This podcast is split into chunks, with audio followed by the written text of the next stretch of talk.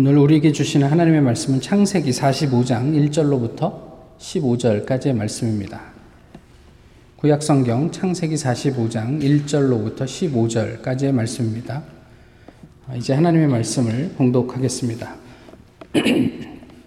요셉이 시종하는 자들 앞에서 그 정을 억제하지 못하여 소리 질러 모든 사람을 자기에게서 물러가라 하고 그 형제들에게 자기를 알리니 그때에 그와 함께한 다른 사람이 없었더라. 요셉이 큰 소리로 우니 애굽 사람에게 들리며 바로의 공중에 들리더라. 요셉이 그 형들에게 이르되 나는 요셉이라. 내 아버지께서 아직 살아 계시니이까. 형들이 그 앞에서 놀라서 대답하지 못하더라.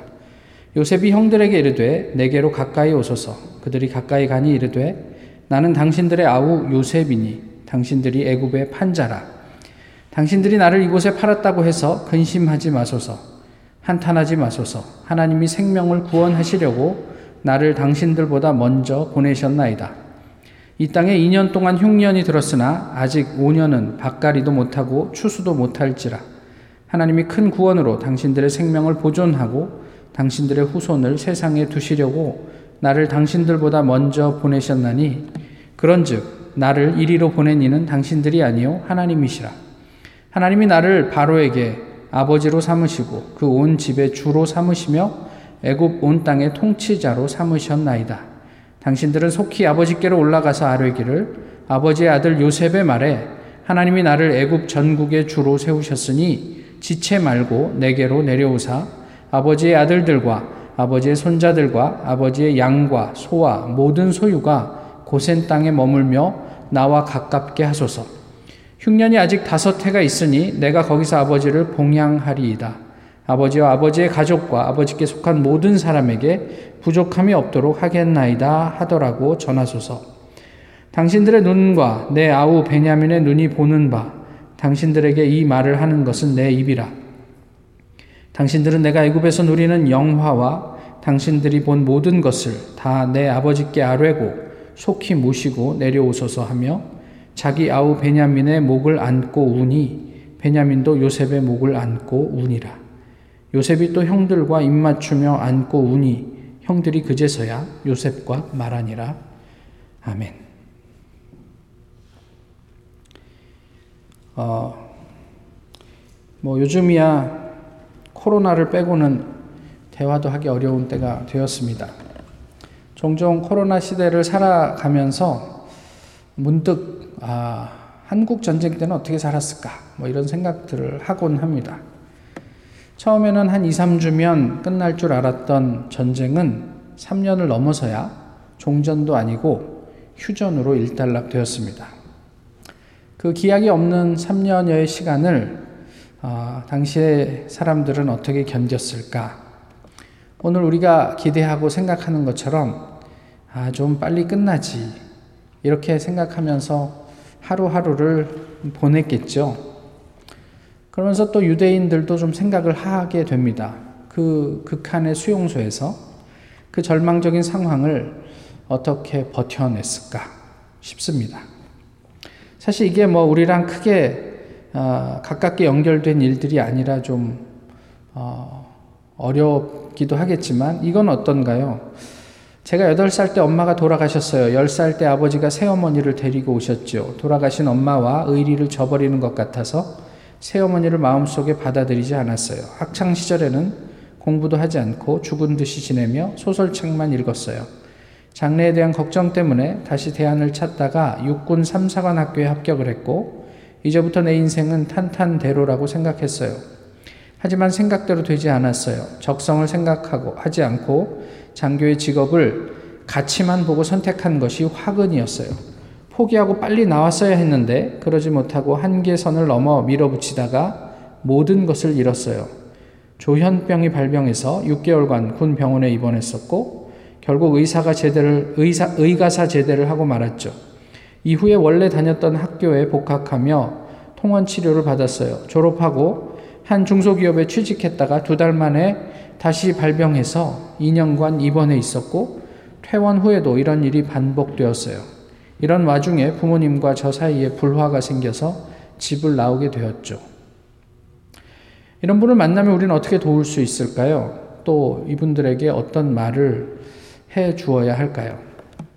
뭐 아시는 분은 아시겠지만 정신의학자인 빅터 프랭클은 어떤 극한의 상황에 있더라도 그 상황을 어떻게 대처할지에 대한 선택의 자유가 모든 인간에게 있다. 이렇게 이야기를 합니다.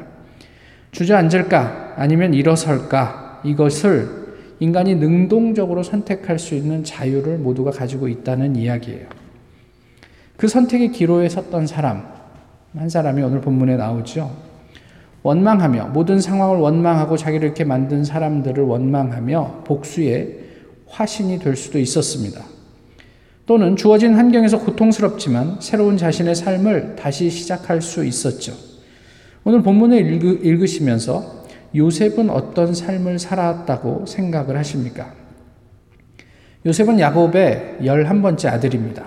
뭐, 한참 막둥이도 한참 막둥이죠. 12명 중에 11번째니까요. 그렇지만 야곱이 사랑했던 단 하나의 아내, 단 한 사람, 라헬을 통해서 오랫동안 기다려서 얻은 첫 번째 아들입니다.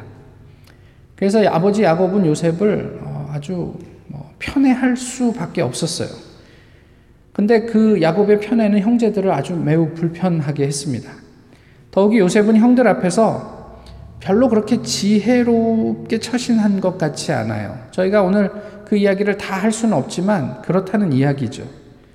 그래서 요셉은 형들에게 미운 털이 아주 단단히 박힌 그런 동생이에요. 어느 날 형들이 이제 그 어, 양들하 가축들을 치러 어, 집을 떠나서 나서 요셉이 그 야곱이 요셉에게 형들에게 한번 다녀오라. 그래서 야곱 아버지의 심부름으로 형들에게 가는데요. 멀리서 요셉의 모습이 보이자 형들이 쟤를 죽여버리자 이런 생각을 해요. 그러면 이 요셉과 형들과의 관계가 어떤지를 저희가 짐작할 수 있는 거예요. 뭐 요셉이 와서 오랜만에 형들한테 정말 재수없는 소리를 해서 형들의 마음에 있는 상처가 트리거가 됐다. 이런 것도 아니고요. 그냥 멀리서 오는데 꿈꾸는 자가 오네. 그러면서 뭐라고 얘기합니까? 우리가 쟤를 죽여보자. 그래서 제가 꾼 꿈이 어떻게 되는지 한번 확인해 보자. 이렇게 이야기를 합니다. 도저히 그래도 아니 아무리 어머니가 달라도 그렇지 형들이 동생을 보면서 죽이자라고 생각할 수 있을 만큼 형들에게도 요셉 때문에 이렇게, 이렇게 쌓인 어떤 상처가 적지 않았던 것 같습니다. 물론 모든 형들이 그것을 다 동의한 것은 아니에요. 그러나 분명한 것은 아버지 야곱과 요셉의 처신은 결과적으로 어, 요셉 자신을 사지로 내몰았습니다. 형제들에 의해서 요셉은 미디안 상인에게 은 20에 팔렸죠. 그리고 하루아침에 노예가 됩니다. 이전까지는 색깔 있는 옷을 입으면서 어, 왕처럼 귀한 대접, 을 받던 요셉이 하루아침에 이제 인력 시장에 끌려가서 사람들 앞에서 이리 팔리고 저리 팔려야 하는 그런 노예 신분이 되었어요. 어, 미디안 상인에게 팔려서 애국까지 가는 여정 가운데 요셉은 어떤 어, 시간들을 보냈을까 싶기도 합니다. 그때 그의 나이가 17살이었습니다. 30세 애굽의 총리가 되기까지 13년의 세월을 요셉은 어떻게 지냈을까? 궁금하지 않으십니까? 1984년에 폭발적인 인기를 모았던 영화가 하나 있는데 그것이 오늘 설교의 제목입니다. 터미네이터. 뭐 안 보신 분이 없을 것 같은데요.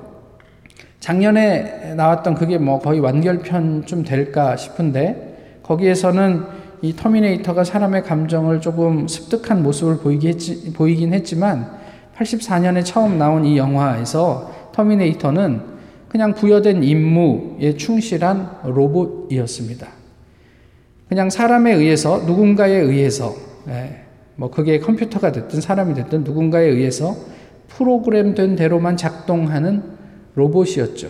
그래서 용서해 그럼 용서하는 거고 보호해 하면 보호하는 거고 사랑해 하면 하는 거고 그 외에는 다 죽여 그러면은 뭐 그냥 다 죽이면 되는 로봇이었습니다. 근데 한번 생각을 해 보시자고요. 형들은 요셉에게 아무리 자신들이 받은 상처가 크다고 할지라도 어쨌든 간 결과적으로 요셉에게 씻을 수 없는 죄를 지었습니다. 애굽에서 노예 신분으로 13년을 신분으로 살았던 13년을 깊이 묵상하지 않으면요. 오늘 본문은 자칫 요셉을 터미네이터로 만드는 우를 범하게 됩니다. 뭐 이거 어떻게 하다 보니까 형들을 용서했나 보다. 뭐 이렇게 생각하고 마는 거죠. 통상 용서는 전제돼야 될 게 하나 있습니다. 무엇이죠? 사죄예요. 그 죄를 지은 사람이 내가 잘못했다. 라는 사죄가 있을 때 저희가 용서를 이야기하곤 하죠. 근데 요셉은 그런 전제가 없는 용서를 했다. 와, 대단하다. 그러니까 우리도 그렇게 용서하는 삶을 살아야 하지 않겠습니까? 이렇게 되면 좀 곤란하단 말이에요. 정말 중요한 것은요, 용서 자체가 아니라 그것을 가능하게 했던 이유가 무엇일까? 이거란 말이에요. 사실 이게 궁금해야죠. 예수님께서도 말씀하시잖아요. 만일 하루에 일곱 번이라도 내게 죄를 짓고 일곱 번 너에게 돌아와 내가 회개하노라 하거든 너는 용서하라. 이건 회개가 전제되어 있는데요.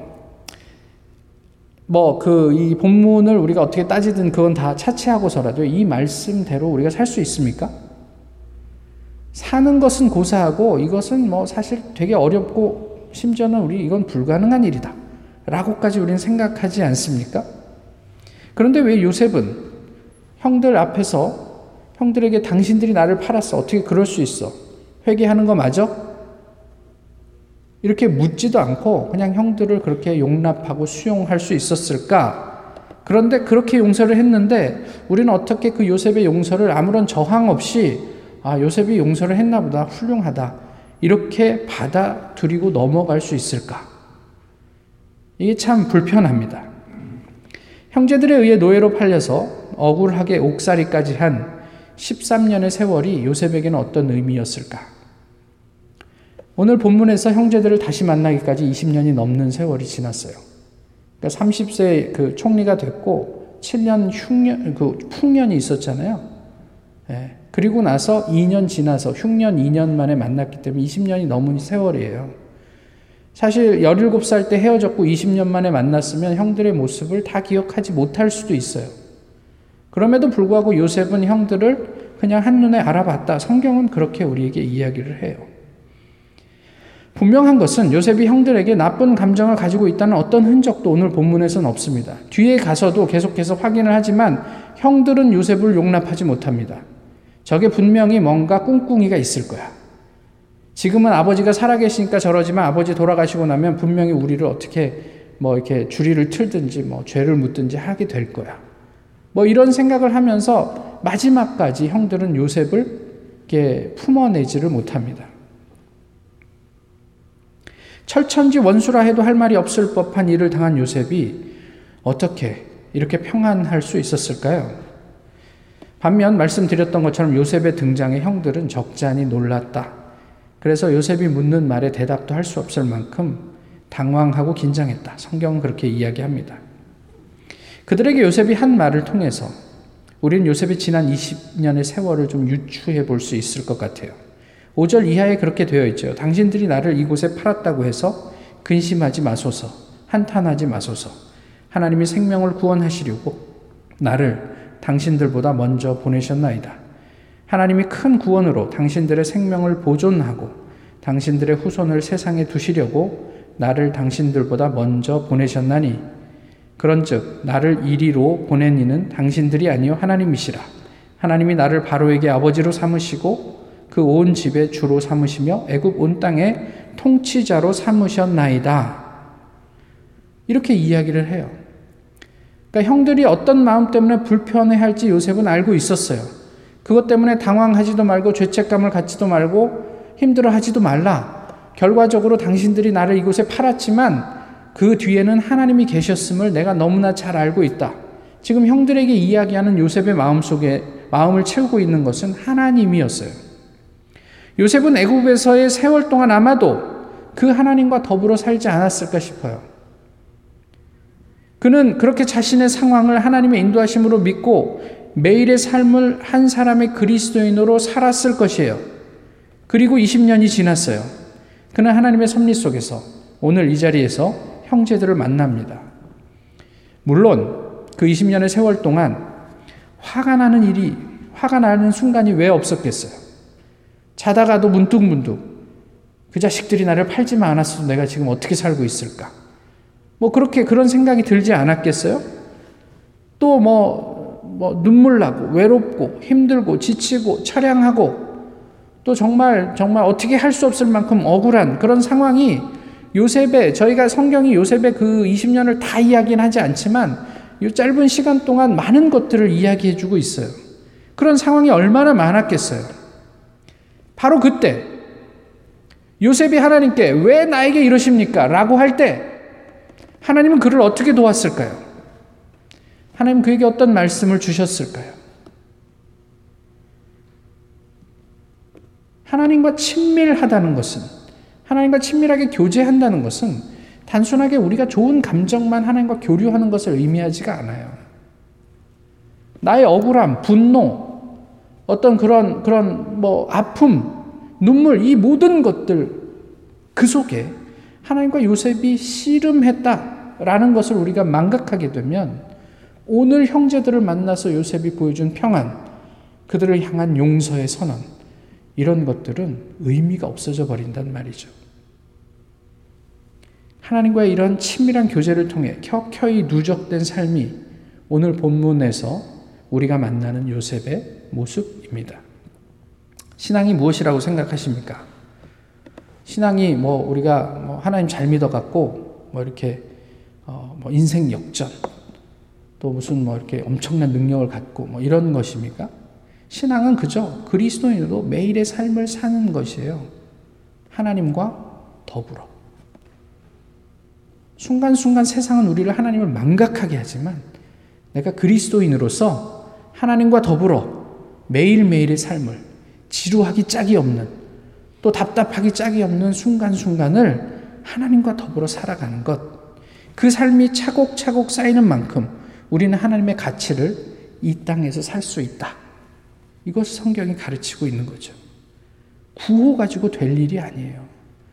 우리가 그리스도의 군사로 삽시다. 아멘. 가지고 되는 일이 아니에요. 13년 아니 20년을 끊임없이 하나님 앞에 나아가고 하나님과 씨름하고 하나님과 더불어 뭐 동행하는 과정 중에 그 켜켜이 누적된 삶 속에 드러나는 삶의 결과, 그거를 가지고 우리가 뭔가를 흉내 내려고 하는 것은 좀 문제가 있단 말이죠. 우린 지금 나와 함께 하시는, 지금 내 옆에 계신 하나님을 얼마나 느끼고 있습니까? 아니, 얼마나 하나님을 사랑하고 계십니까? 유명한 작곡가의 아, 만 7살 된 딸 아이가 있는데 이름이 아이래요. 그래서 이 작곡가 아이가 대다, 그 대화를 합니다. 아빠가 딸을 보면서 너무 이뻐서 이렇게 얘기를 하죠. 아이야, 사랑해. 그랬더니 이 딸이 아빠에게 대답합니다. 아빠, 나도 사랑해. 아빠가 궁금합니다. 아, 아이는 아빠를 왜 사랑해? 그러니까 이 일곱 살짜리 딸이 아빠에게 이렇게 대답하죠. 이유가 있으면 안 사랑하는 거지. 이유를 못 지키면 어떡해. 그냥 사랑하는 거지. 하나님 사랑하십니까? 마스크를 쓰고 계시니까 대답을 못 하시는 거죠. 하나님을 누가 안 사랑한다고 그러시겠어요? 여기까지 오셨는데, 그죠? 왜 사랑하십니까? 우리는 하나님을 그냥 사랑할 수 있을까요? 아, 코로나 때문에 저희가 답답하고 힘들죠. 할 수 있는 것이 대단히 제한이 되고 또 불확실한 모든 상황이 우리를 어렵게 하지요. 그러, 그래서요. 그래서 어떻게 사시겠느냐는 말이에요. 그냥 걱정하고 불평하고 답답해 하면서 살까요? 아니면 우리가 할 수 있는 일을 할까요? 지금의 상황은 저희가 뭐 전쟁이나 유대인 포로 수용소에 비할 바도 아니지만 뭐 어쨌든 간에 그렇게 비해도 훨씬 살만하지 않습니까? 근데 한번 생각을 해보세요. 일제 강점기 때, 어제가 광복절이죠. 일제 시대 때 우리 선배들은 어, 어떻게 살았습니까? 6.25 때 온 국토가 다 완전히 초토화되고 있을 그때 우리 청년들은 무엇을 했습니까? 코로나 시대, 그건 우리 앞에 있는 우리가 어떻게 할 수 없는 현실이에요. 우리는 그저 수동적으로 백신만 기다리겠습니까? 무엇을 할 수 있을까요? 새 학기가 시작됩니다. 어떤 선택을 하시겠습니까? 그리고 우리는 무슨 일을 하게 될까요? 본문을 통해서 하나님께서 우리에게 전하시는 바는 이것입니다. 요셉의 용서는 신앙적인 삶의 결과일 뿐이었단 말이에요. 아까도 말씀드렸지만 그 용서가 위대하고 훌륭해 보이지만 그 용서 이전의 신앙적인 삶이 전제되지 않으면 그 용서는 불가능한 일이에요. 근데 저희는 자꾸 그 용서에 고착돼서 어떻게 하면 우리가 이런 예수 그리스도의 어떤 그런 어, 도덕을, 의를, 선을 실천하며 살 수 있을까 고민하는데 그거 고민하시기 전에 어떻게 하면 우리가 하나님과 친밀해질 수 있을까? 아니, 그 하나님을 사랑할 수 있을까? 나는 매일의 삶 속에서 그렇게 하나님과 별 의미 없는 발걸음 같지만 조금씩 조금씩 하나님을 향해 나의 어, 영의 여정을 어, 계속 해 나가고 있는가? 이런 것들을 돌아보셔야죠. 어, 두 교황이라는 영화가 있습니다. 그 아시지만 그 교황 요한 바오로 2세가 아, 돌아가신 후에 그 다음에 교황으로 선출된 분이 베네딕토 16세죠. 이분이 자기 죽기 전에 자기의 교황의 자리를 다음 사람에게 그 넘겼습니다. 통상 교황은 종신직이라 죽어야 그 다음 사람이 이제 선출되는 것인데 그것이 이제 화제가 됐었죠. 그 이면에 이 베네딕토 16세가 어떤 고민이 있었는지 또 그 다음 교황이 되는 사람과 그래서 사적으로 어떤 대화를 나누면서 서로 이렇게 만났는지를 이야기해 놓은 영화입니다. 근데 이 베네딕토 16세 역을 한 안소니 홉킨스가 그 상대 역 앞에서 자기의 이제 마음을 그렇게 이야기를 합니다. 요즘 나에게 가장 힘든 일은 주님의 음성을 듣는 것입니다. 젊었을 때는 무엇을 원하시는지, 왜 원하시는지 늘 알았던 것 같아요. 그러나 지금은 잘 모르겠어요. 아마도 더 주의 깊게 들어야 하지 않을까 싶습니다. 어쩌면 spiritual hearing aid가 필요할지도 모르겠습니다. 이렇게 얘기를 해요. 영적인 보청기, 그것을 구해서라도 우리 주님의 음성에 귀를 기울여 보시면 어떨까요? 어떤 상황에서도 하나님과의 친밀한 교제를 포기하지 않고 유지해 보시면 어떨까요? 그저 어떤 좋은 스피커를 사고 마이크를 사서 그것을 통해서 나에게 어떤 메시지를 전해줄 사람을 찾는 대신 우리가 잘 들을 수 있도록 우리 스스로를 계속 이렇게 하나님 앞에 접근시켜 보면 어떨까요? 끊임없이 주의 뜻을 갈구해 보면 어떨까요? 아니, 아무 조건 없이 하나님 내게 어떻게 하셔도 내가 하나님 한번 사랑해 보겠습니다. 그렇게 하나님을 사랑해 보면 어떨까요? 오늘 우리가 겪고 있는 큰 위기 가운데 혹시 하나님께서 큰 구원으로 세상에 사람들, 세상 사람들의 생명을 보존하시고 후대를 이 세상에 두시려고 나와 우리 모두를 오늘 이곳에 보내신 것은 아닐까요? 우리 나중에 이 시기가 지나고 난 다음에 하나님께서 우리를 살리게 하시려고 나를 이곳에 그 고통 가운데, 그 어려움 가운데 보내셨어. 어제 한국에 있는 어떤 분하고 어, 카톡을 하는데 요즘 미국을 미국이 굉장히 우려스럽습니다. 이렇게 얘기를 하더라고요. 그래서 제가 예, 코로나 때문에요. 그러니까 뭐 일단 그렇죠. 얘기를 해요.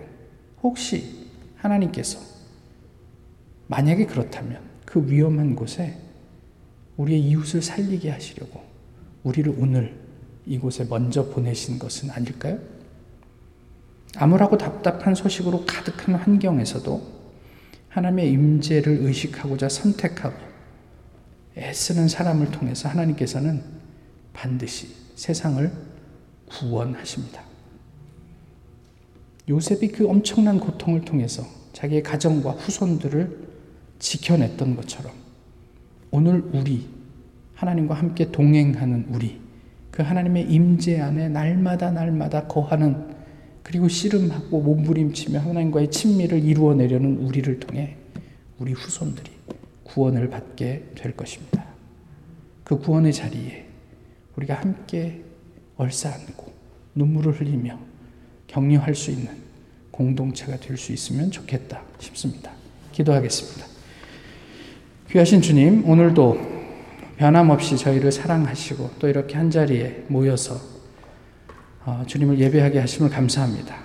요셉을 통해 어, 세상을 구원하셨던 하나님, 오늘 우리의 삶을 통해 또 오는 세대를 구원하시기를 소망합니다. 여러 가지로 어렵고 답답하지만 그 안에서 우리가 하나님을 바라보며 우리가 할 수 있는 일들을 소소하더라도 포기하지 않고 해나가는 주님의 아들, 주님의 딸, 주님의 백성들이 되게 하옵소서. 예수님 이름으로 기도하옵나이다. 아멘. 찬송가 301장 함께 부르시겠습니다.